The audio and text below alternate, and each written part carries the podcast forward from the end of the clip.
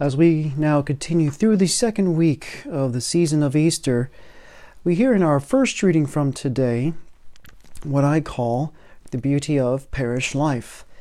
We here we have the earliest of all Catholic communities, the earliest of all Catholic, well, family, as some people will say, with the earliest Christians, the Catholics, uh, forming themselves together in this community of believers, as the first line of this reading states from the Acts of the Apostles, chapter 4.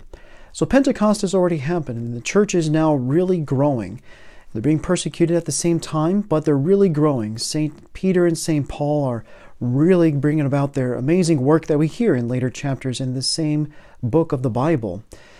And I hope we can kind of reflect on this. It's not a long reading today, so it's that helps to reflect, want to reflect on it, get some motivation to do just as just as much. But we hear how there was this community of believers of one mind and heart. That should remind us of how we recite the Nicene Creed at the Mass on Sundays. This is us saying what we proclaim to believe in, that we are of one mind and heart. And how this community of believers, these first Catholics, that amazingly, they did not claim any of their possessions as their own, but had everything in common, so as if someone was in need, it was easy to just give it to the person or family that was in need. And then those priests, so the apostles here, the first priests, the first bishops of our faith, they were bearing witness to the resurrection of the Lord Jesus, and great favor was accorded to them all as they were really doing something new for the first time ever in the history of our world, proclaiming about this God man, Jesus Christ.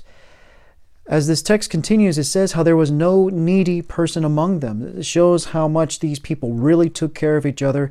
You know, remembering uh, should remind us rather that about being part of the mystical body of Christ that we uh, are incorporated into since the moment of our baptism. And as the text also just keeps going, it says that those who own property or houses, they would sell them, bring the proceeds of the sale, and put them at the feet of the apostles. And then the apostles, so again, the priests, the bishops of our faith, they would distribute to these to each person according to the need of the people. It is indeed very much like parish life that people, you know, sell property as well, sell something significant in their lives, and they give some of those proceeds, or if not all of them, to the parish. You know, this is seen probably real easily when uh, there's an estate and someone's passed away, and they give all of it or a significant portion of it to their parish that they attended. But so it is still the case, not just with you know the passing of someone who has left the estate to be given, but it can be still done by us who are still alive, living, and breathing. And so this text still continues how this new way of life um, brought about just a whole new unity of people that probably might have been strangers to, uh, altogether. You know, some were indeed um, Jews beforehand, but some were Gentiles. Some did not even believe in the Jewish faith altogether.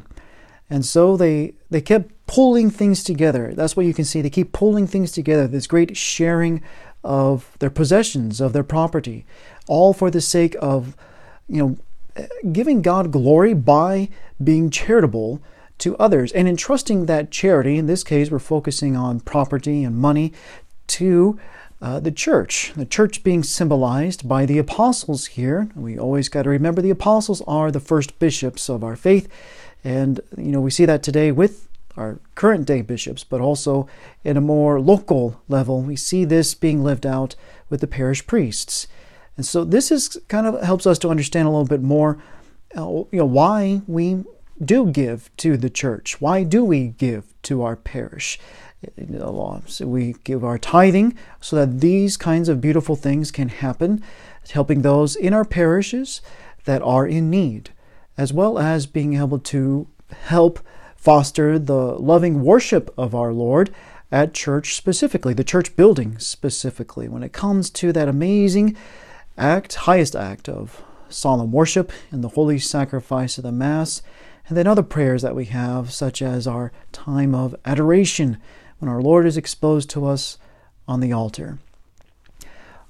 So, my friends, this is something kind of cool as far as we can see how this is how parish life is now, is scriptural, how we live our lives when it comes to our money and finances to our God and connecting that with living it out at our parish, it becomes very real.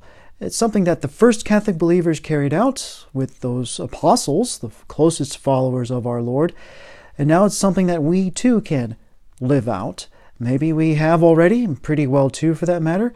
Maybe some of us are kind of, maybe need to think to ourselves, you know, am I living this out? Am I giving as much as I should be to God? And I can do that most easily connected to my parish.